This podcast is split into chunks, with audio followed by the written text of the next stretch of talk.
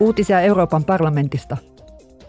Energiakomissaari Kadri Simpsonin kanssa käydyissä keskusteluissa MEPit ilmaisivat huolensa siitä, että vesipula ja kuivuus pahenevat kesällä. Komissaari Simpson totesi seuraavaa. EU will always be there to support our citizens, our farmers. EU tukee aina kansalaisia, viljelijöitä ja teollisuutta. Siksi meillä on välineitä, kuten yhteisen maatalouspolitiikan maatalousvaraus, unionin pelastuspalvelumekanismi ja EUn solidaarisuusrahasto.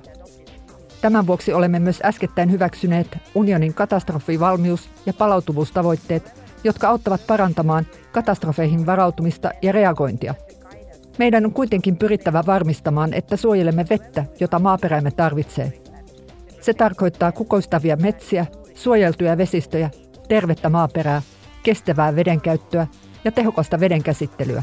River basins, healthy soil, sustainable water usage and efficient water treatment.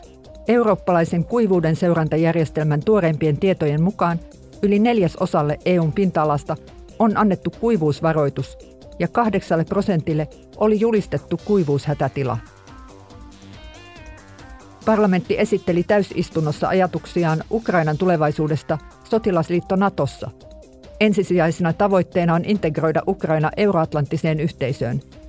MEPit keskustelivat myös siitä, miten maan jälleenrakentamista voidaan tukea sodan jälkeen.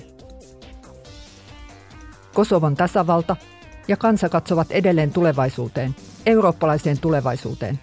Näin totesi Kosovon presidentti Vjosa Osmani tällä viikolla parlamentin täysistunnossa.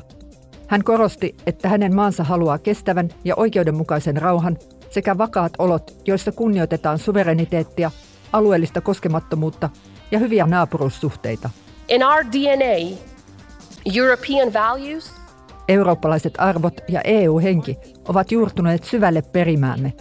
Juuri nämä arvot muovasivat menneisyyttämme ja inspiroivat meitä nykyhetkessä. Ne ohjaavat meitä kohti tulevaisuutta, jossa Kosovo loistaa eurooppalaisten ajatusten johtotähtenä. flourishes as a beacon of European ideals.